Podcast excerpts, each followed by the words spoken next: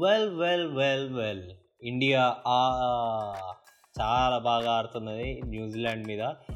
స్టార్టింగ్లో భయం వేసింది వాళ్ళు కొట్టే బ్యాటింగ్కి ఏంటి స్కోర్. నేను ఆల్రెడీ లాస్ట్ ఎపిసోడ్లో చెప్పాను దాట్ న్యూజిలాండ్ గట్టి ఫైట్ అయితే ఇస్తుంది ఈ మ్యాచ్ గెలవడం కోసం. ఎందుకంటే ఆ మ్యాచ్ గెలిచింటే కనుక వాళ్ళకి కొంచెం స్కోప్ ఉండేది కప్పు దొరకడానికి. బట్ వాళ్ళు నిన్న చాలా ప్రయత్నాలు చేశారు, గట్టి ఫైటే ఇచ్చారు. బట్ మన ఇండియా అవుట్ ప్లే చేసింది, అంటే వాళ్ళని తొక్కి నార తీసినట్టు ఆడారనమాట.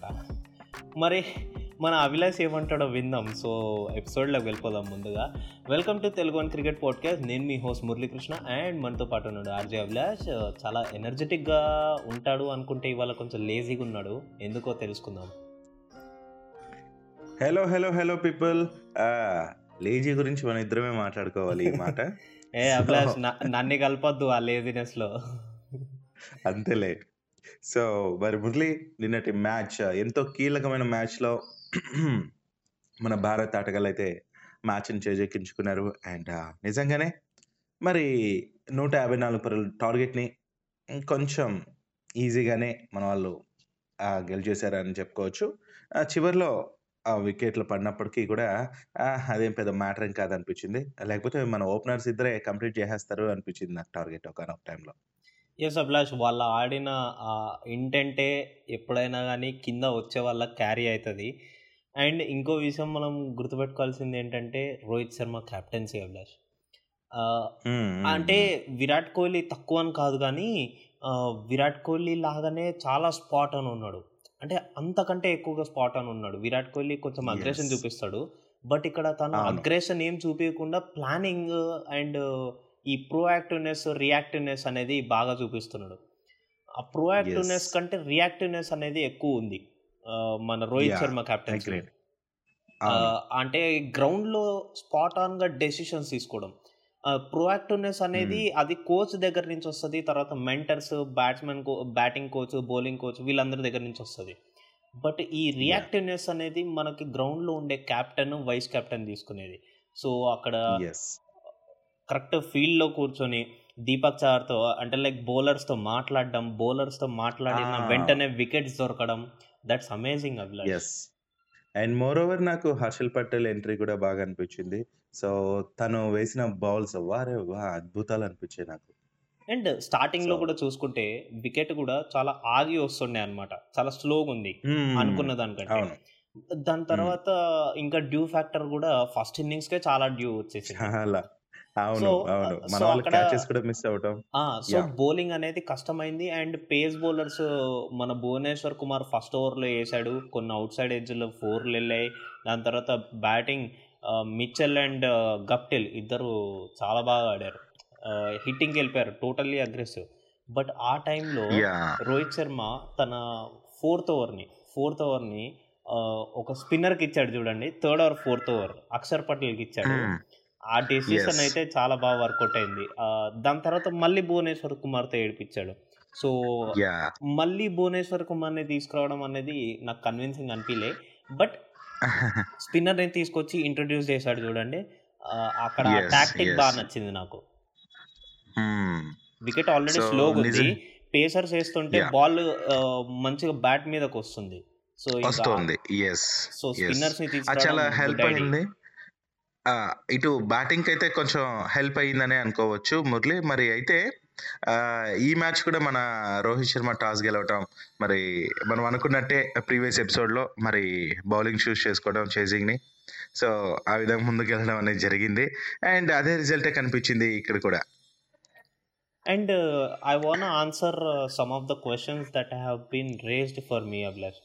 చాలామంది రేజ్ చేశారు, ఇక్కడ న్యూజిలాండ్తో ఇంత మంచిగా ఆడుతుంది కదా ఇండియా, మరి వరల్డ్ కప్లో ఎందుకు ఆడలేదు, వరల్డ్ కప్లో ఇలానే ఆడొచ్చు కదా మన టీం పాకిస్తాన్ మీద అండ్ న్యూజిలాండ్ మీద కూడా. అంటే దానికి ఆన్సర్ ఒకటే అండి, అక్కడ టీం వేరే ఉండే, ఇక్కడ టీం చేంజెస్ అయినాయి, కెప్టెన్సీ చేంజెస్ అయినాయి, కోచ్ చేంజెస్ అయినాయి. బట్ ఇంకోటి ఏంటంటే ఇవి జరుగుతున్నాయి హోమ్ టౌన్స్లో, అక్కడ టాస్ కూడా ఫేవరబుల్ గా లేకుండే. అండ్ మనోళ్ళు ఫస్ట్ బ్యాటింగ్ చేయడానికి ప్రిపేర్డ్ గా లేకుండే అంతగా.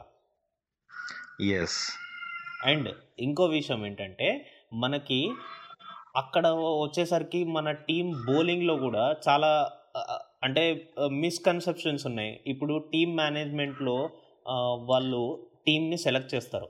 సో ఆ టీం సెలెక్షన్ అప్పుడు విరాట్ కోహ్లీ కానీ కోచ్కి కానీ ఏ ఒక్కరికి పాయింట్ ఉండదట, ఓన్లీ టీమ్ మేనేజ్మెంట్ వాళ్ళే సెలెక్ట్ చేస్తారంట. రవిశాస్త్రి చెప్పాడు ఒక ఇంటర్వ్యూలో. సో అక్కడ టీమ్ మేనేజ్మెంట్ది రాంగ్ థింగ్ అయినా కానీ అది ఫెయిల్ అయినా కానీ విరాట్ కోహ్లీ వచ్చి దాన్ని యాక్సెప్ట్ చేశాడు. ఎందుకంటే అక్కడ ఈ కొన్ని థింగ్స్ వర్కౌట్ అవ్వలేదు, అందుకనే మనకు ఆ మ్యాచెస్ అనేవి మనము గెలవలేకపోయాం. అండ్ దాన్ని ఆపర్చునిటీగా తీసుకొని అవతల టీం వాళ్ళు మన వాళ్ళ మీద అవుట్ ప్లే చేశారనమాట. సో అలా వాళ్ళు గెలిచారు. అండ్ న్యూజిలాండ్ మీద మనం ఓడిపోయాము, అండ్ దాని తర్వాత పాకిస్తాన్ మీద కూడా ఓడిపోయాము. బట్ ఇక్కడికి వచ్చేసరికి అన్ని వర్కౌట్ అవుతున్నాయి అండ్ ఎవ్రీథింగ్ ఈజ్ గుడ్. మనం పగ తీర్చుకుంటున్నట్టే ఇంకా లెక్క. అండ్ ఈ ఇంటెంట్ అనేది కొంచెం ఫ్రెష్గా కొత్తగా ఉంది కాబట్టి ఎనర్జీ కూడా చాలా ఎక్కువ ఉంది. యంగ్స్టర్స్ అందరినీ తీసుకున్నారు కాబట్టి సో ఇట్స్ గ్రేట్. అంటే ఇప్పటి నుంచి ఈ విజన్ అనేది మనకి విజన్ అనేది ఒకటే, T20 world cup 2022. So already మనం అనుకున్నాము మరి ద్రవిడ్ ఎంట్రీతోనే మరి నెక్స్ట్ వరల్డ్ కప్కి మరి ఇప్పుడు అంతా కూడా ఒక సెటప్ చేస్తున్నారు. సో అదే మెయిన్ టార్గెట్ అన్నట్టు మరి ప్లేయర్స్ని ఆడించడం, మరి అందరినీ అంటే టార్గెట్ అది పెట్టేసుకొని ఇప్పుడు అన్ని ఇవి ప్రయోగాల్లాగానే చూస్తున్నారు అదే అనిపిస్తుంది.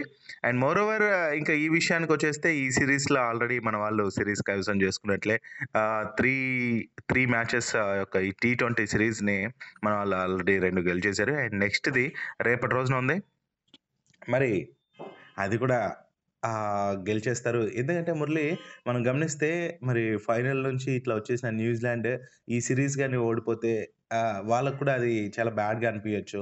సో దాంతో వాళ్ళు కూడా చావరేవో అన్నట్టు ఆడారు, కానీ చివరిలో వాళ్ళ బ్యాట్స్మెన్స్ చేతులు ఎత్తేయడం, మన వాళ్ళ బౌలింగ్ కూడా అద్భుతంగా వేయటం. ఆ తర్వాత నేనేమనుకున్నా అంటే మురళి ఇంకొకటి చివరిలో మన వాళ్ళ బౌలింగ్ పర్ఫెక్ట్ అనిపించింది. ఐ మీన్ కంట్రోలింగ్ ఇదంతా బాగా అనిపించిందా, కమ్బ్యాక్స్ తీసుకొచ్చారు వాళ్ళు. సో ఆ తర్వాత మనకు కూడా అలానే అవుతుంది కదా, మన వాళ్ళు బ్యాటింగ్ చేసే ఇంకా నెక్స్ట్ చివరి ఓవర్లో అట్లా అయింది వాళ్ళకి, నెక్స్ట్ మన వాళ్ళదే బ్యాటింగ్, మనకు కూడా అలాగే ఉంటుందేమో బౌలింగ్ అంతా కూడా. సో మనకు ఇబ్బంది కలగచ్చేమో బ్యాటింగ్ అనేసి అనుకున్నాను. బట్ మన వాళ్ళు మాత్రం రాహుల్ రోహిత్ శర్మ ఆడారు చూడు, వాళ్ళు కూడా కొంచెం వాళ్ళు న్యూజిలాండ్తో పోలిస్తే వాళ్ళు కొంచెం స్లోగానే స్టార్ట్ చేశారు, బట్ స్టిల్ వాళ్ళు ఎండ్ వరకు తీసుకొచ్చారు అండ్ ఫినిష్ చేయగలుగుతున్నారు. బట్ కొంచెం వెనక్కి వదిలేశారు కానీ వికెట్స్ పడ్డాయి, కానీ దాని తర్వాత వచ్చిన బ్యాట్స్మెన్స్ ఫినిష్ చేయడానికి కొంచెం ఎక్కువ పార్టిసిపేషన్ అండ్ దాని తర్వాత ప్రాక్టీస్ ఎక్కువ చేయాలి. ప్లస్ మన ఇండియాలో ఆ ఫినిషింగ్ థింగ్ అనేది కొంచెం ల్యాకింగ్ అవుతుంది. ఇప్పుడు మొన్న ఫస్ట్ మ్యాచ్ చూస్తే కనుక ఎండ్ వరకు వచ్చింది, అంతవరకు రావాల్సినది లేదు. బట్ ఇంకో విషయం వచ్చేసరికి సెకండ్ మ్యాచ్ లో కూడా మనకు అలానే కొంచెం లాస్ట్ ఎండ్ వరకు వచ్చింది. అంటే ఫినిషింగ్ దగ్గరకు వచ్చేసరికి కొంచెం ఇదైంది, పంత్ కూడా స్టార్టింగ్ లో ఇబ్బంది పడ్డాడు. ఫినిషింగ్ దగ్గరకు వచ్చేసరికి మనకి వికెట్స్ పడుతున్నాయి, సో అది పడకుండా మనం చూసుకోవాలి అండ్ దాన్ని బిల్డ్ చేసుకోవాలి. బౌలింగ్ లైన్అప్స్ బాగున్నాయి, మంచిగా వికెట్స్ దొరుకుతున్నాయి, అన్ని సెట్ అయినాయి. ఇప్పుడు 6th బౌలర్ ఆప్షన్ కూడా ఉంది, అయినా కానీ కొంచెం యూటిలైజ్ చేసుకోవట్లేదు because all 5 bowlers are come backing and మంచిగా వేస్తున్నారు, వికెట్స్ తీస్తున్నారు కాబట్టి 6th బౌలర్ అవసరం పడలేదు. బట్ ఒకసారి ఏపిస్తే తనకు కూడా మ్యాచ్ ప్రాక్టీస్ ఉంటుంది అని చెప్పి నేను అనుకుంటున్నాను. బహుశా ఈ 3rd మ్యాచ్లో ఏపిస్తారేమో. అండ్ ఇషాన్ కిషన్కి, రుతురాజ్ గైక్వాడ్కి 3rd మ్యాచ్లో ఛాన్సెస్ వచ్చే ఛాన్స్ ఉంది. ఎందుకంటే ఆల్రెడీ మనం సిరీస్ రిటైన్ చేసాము. అండ్ ఇంకోటి ఏంటంటే ఈ ప్లేయర్స్ అనే వాళ్ళకి మ్యాచ్ ప్రాక్టీస్ అనేది కావాలి. అందుకనే మనం నిన్న చూసుకుంటున్నట్టయితే వెంకటేష్ అయ్యర్కి కూడా మనకి ఫస్ట్ డౌన్ ఇచ్చేశారు, సూర్యకుమార్ యాదవ్ కంటే ముందే వచ్చేసాడు చూసారా. అవును అవును, because Suryakumar Yadav last match ఆడుతున్నాడు, అంటే తనకు కొంచెం ఇతనితో పోలిస్తే సీనియర్ కాబట్టి మరోవర్ ఆడాడు కాబట్టి వీళ్ళకి ఎంట్రీ లాగా ఉంటుంది, వీళ్ళకి బ్యాటింగ్ ఇవ్వటం అనేది ఇంపార్టెంట్. సో లాస్ట్ మ్యాచ్లో చూసాం అండ్ ఈ మ్యాచ్లో కూడా వెంకటేష్ అయ్యర్ కొంచెం ఇబ్బంది పడ్డాడని అనిపించింది నాకు. సో ఆ అలవాటు పడాలంటే ఇది చాలా అవసరం, ఇప్పటి నుంచే వాళ్ళని ప్రిపేర్ చేస్తున్నాడు కాబట్టి సో చాలా చాలా అవసరం. నెక్స్ట్ ఇంకా రుతురాజ్ గైక్వాడ్ని కూడా ఇట్లానే మరి పిలిచేసి నెక్స్ట్ మ్యాచ్ నుంచి మెయిన్ ఆడించే అవకాశం అయితే ఉన్నాయి. మరి మురళి ఇక్కడ హర్షల్ పటేల్ నిన్న ఎంట్రీ కూడా అంటే కొంచెం ఫస్ట్ మ్యాచ్ కదా ఆడటం ఇబ్బంది పడతాడు అంటే ఆ సీనియర్ ప్లేయర్ ఏమాత్రం ఇబ్బంది పడలేదు. ఎన్నో ఎన్నో ఇబ్బందులు పడి పైకి వచ్చిన వ్యక్తి తను.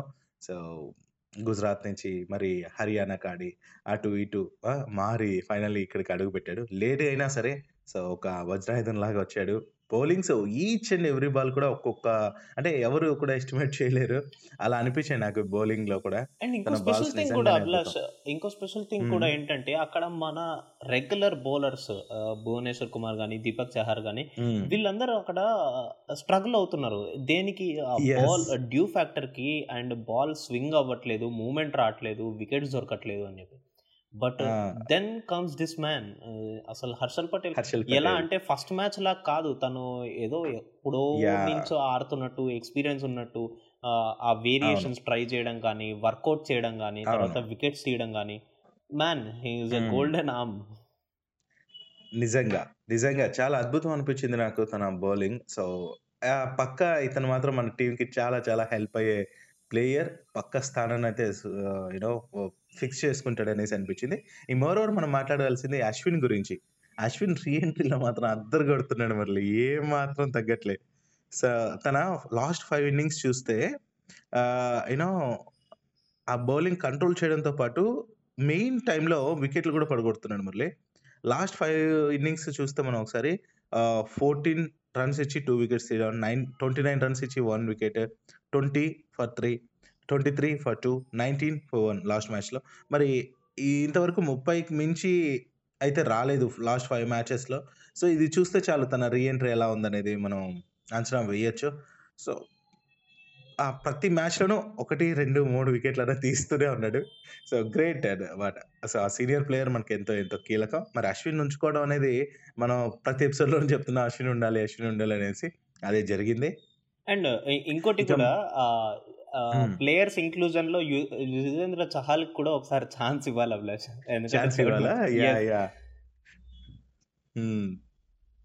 నిజమే నువ్వు చెప్పినట్టు. సో అదే కానీ జరిగితే ఇంకా బాగుంటుంది తనకు అండ్ ఇషాన్ కిషన్ కి, అలాగే రుతురాజ్ గైక్వాడ్ కూడా మేబీ నెక్స్ట్ మ్యాచ్లో ఆడితే బాగుంటుంది. ఆల్రెడీ మన వాళ్ళు సిరీస్ గెలిచారు కాబట్టి సో ఇది ప్రయోగాలు. మనం నెక్స్ట్ టార్గెట్ వరల్డ్ కప్ కాబట్టి ఇప్పటి నుంచి ఇలా జరగడం తప్పేం లేదు, జరగాలి, ప్రయోగాలు చేయాలి.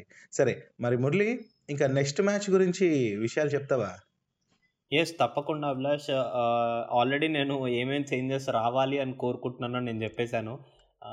పాసిబిలిటీ ఉంది ఆ చేంజెస్ రావడానికి, బట్ ఒక ప్లేయర్ అలా సెటిల్ అవ్వకపోవచ్చేమో కానీ బట్ నాకు తెలిసి యుజ్వేంద్ర చహాల్కి ఛాన్స్ వస్తుంది అండ్ రుతురాజ్ గైక్వాడ్కి ఛాన్స్ వస్తుంది. ఇషాన్ కిషన్ని కూడా ఇస్తారేమో కానీ కొంచెం ఛాన్సెస్ తక్కువ ఇషాన్ కిషన్కి, ఎందుకంటే తను ఆల్రెడీ మ్యాచెస్ ఆడుతున్నాడు.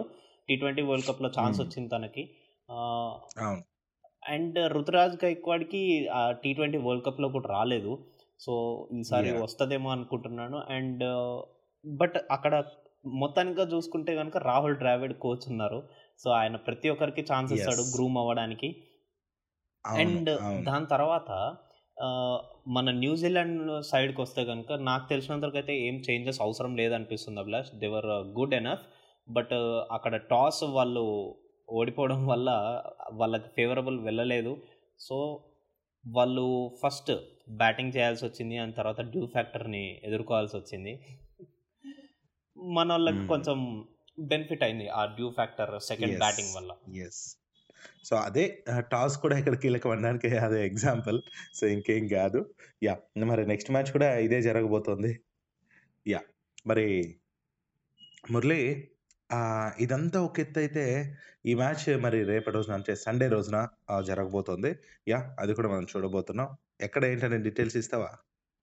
ఎస్ అభిలాష్, ఈ థర్డ్ T20I అంటే India versus New Zealand tour of India అది సండే జరగబోతుంది. 7 o'clock స్టార్ట్ అవ్వబోతుంది అండ్ ఎడెన్ గార్డెన్స్ కోల్కతాలో జరగబోతుంది. సో ఇది ఒక మంచి ఇంట్రెస్టింగ్ మ్యాచ్. అక్కడ కూడా డ్యూ ఫ్యాక్టర్ ఉంటుంది, సీజన్ అలాంటిది, ఇంకేం చేయలేము మనం. అవును. సో కాబట్టి మనం అది కూడా టాస్ కీలకం అని చెప్పుకోవచ్చు. అండ్ ఎస్ మరి ఇక మనం ఇంకొక విషయానికి వచ్చేయాలి మురళి. అదేంటి అంటే అంటే ఈ షాకింగ్ అండ్ బాధాకరమైన విషయం నాకైతే ఏంటంటే ఏవిడి రిటైర్మెంట్. సో మిస్టర్ 360 అనేసి మనం ఎంతో ప్రేమగా పిలుచుకున్న ఏబీ డివిలియర్స్ అన్ని ఫార్మాట్ క్రికెట్ నుంచి కూడా సో ఇంకా నాకు సెలవు అనేసి తను ప్రకటించుకున్నాడు. సో ఇదొక అద్భుతమైన జర్నీ. నేను అన్ని ఫార్మాట్ల క్రికెట్ నుంచి రిటైర్ కావాలనుకుంటున్నాను. సో మరి గార్డెన్లో మా అన్నయ్యలతో మ్యాచ్ ఆడినప్పటి నుంచి మొదలు పెడితే ఇప్పటి వరకు చాలా ఆనందంతో హద్దులేని ఉత్సాహంతో నేను ఆడాను అన్నట్టు తన మాటలో నేను విన్నాను. సో నిజంగా ఈ సౌత్ ఆఫ్రికా ప్లేయర్ మరి ఐపీఎల్ ఆర్సీబీకి ఆడటం, ఒక ఇండియన్ ఆ క్రికెటర్ని ఎంతగా అయితే అభిమానిస్తామో మనవాడు అనేలా అయిపోవటం అనేది జరిగింది.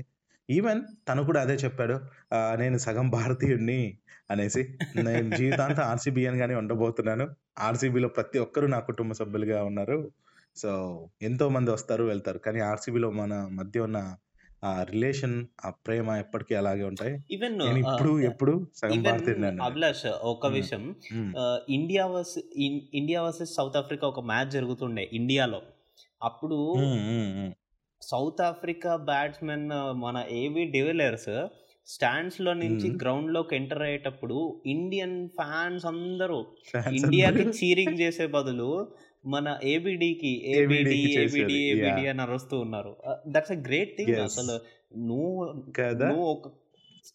ఒక కంట్రీ అగైన్స్ట్ గా ఆడుతున్నావు అండ్ ఆ కంట్రీలో స్టాండ్స్ లో ఉన్న ప్రతి ఒక్కరు నీకు చీరింగ్ చేస్తున్నారంటే దట్స్ ఎంత టాలెంట్ ఉంటే క్రేజ్ ఉంటే అదే కదా. ఎగ్జాక్ట్లీ. సో ఇలాంటి ప్లేయర్స్ ఒకరు కాదు, ఇట్లాంటి వాళ్ళు చాలా మంది ఉన్నారు. ఈ ఐపీఎల్ వచ్చాక మరీను పెరిగారు. వాళ్ళ గురించి ఒక ఎపిసోడ్ చేయాలి మురళి పక్క. సో అలాంటి ప్లేయర్స్ చూస్తుంటే మనకు వార్నర్ కూడా ఒకడు. యా, సో ఇలాంటి వాళ్ళ గురించి మాట్లాడాలి. మరి ఒక శకం ముగిసిందని చెప్పుకోవచ్చు ఏబీ డివిలియర్స్ అలాంటి ప్లేయర్స్ వెళ్ళిపోయాక. తను 224 1 డేస్లో 9,577 రన్స్ చేస్తే మరి 114 టెస్టుల్లో 8,760 పరుగులు చేశాడు. 78 T20లు ఆడాడు, 1,672 పరుగులు చేశాడు. ఇందులో ఓవరాల్గా చూసుకుంటే Murali 22 test centuries, 25 1 day centuries, మరి fastest 1 day 50, fastest 1 day 100 century, మరి ఫాస్టెస్ట్ 1 డే 150 కావచ్చు. అన్నీ తన పేరిటే ఉన్నాయి. ఇక టెస్ట్ 1 డే క్రికెట్లో 50కి పైన సో తను సగటు మెయింటైన్ చేశాడు. And most lovable cricketer Abraham Benjamin de Villiers, తనే ఏబిడి. ఎస్, అదన్నమాట మన ఏబిడి ఎరా ఇక ముగిసింది. ఎస్. అండ్ ఇంకోటి ఏంటంటే మనము నెక్స్ట్ ఎపిసోడ్లో ఈ న్యూజిలాండ్ వర్సెస్ ఇండియా టెస్ట్ మ్యాచ్ల గురించి మాట్లాడుకోవాలి. సో ఆ పర్టికులర్ ఎంటర్టైన్మెంట్ మాత్రం చాలా ఇంట్రెస్టింగ్గా ఉండబోతుంది. ఎందుకంటే న్యూజిలాండ్ మనల్ని వరల్డ్ టెస్ట్ ఛాంపియన్షిప్లో ఓడించింది కాబట్టి ఈసారి మనం పగ తీర్చుకోవాల్సిన సమయం వచ్చింది. సో అంటే పగ అంటే వాట్ వీఆర్ అండ్ మన కొత్త టీం ఎలా ఉంది, ఆ ఇంటెంట్ ఎలా ఉంది, మేమేంటి అన్నది చూపించాల్సిన సమయం వచ్చింది. సో అస్సలు మిస్ అవ్వకుండా ఈ టెస్ట్ మ్యాచ్లు మాత్రం ఖచ్చితంగా చూడండి, చాలా ఇంట్రెస్టింగ్గా ఉండబోతుంది. అండ్ దాంతోపాటు మీకు ఆ ఎనర్జీని ప్రొవైడ్ చేయడానికి మేము ఎప్పుడు సిద్ధంగా ఉంటాము. సో మళ్ళీ కలుసుకుందాం నెక్స్ట్ ఎపిసోడ్లో మరిన్ని విషయాలు అండ్ టెస్ట్ మ్యాచ్ విషయాలతో. Until then, see you, bye bye. Yes, so this is Avilash signing off.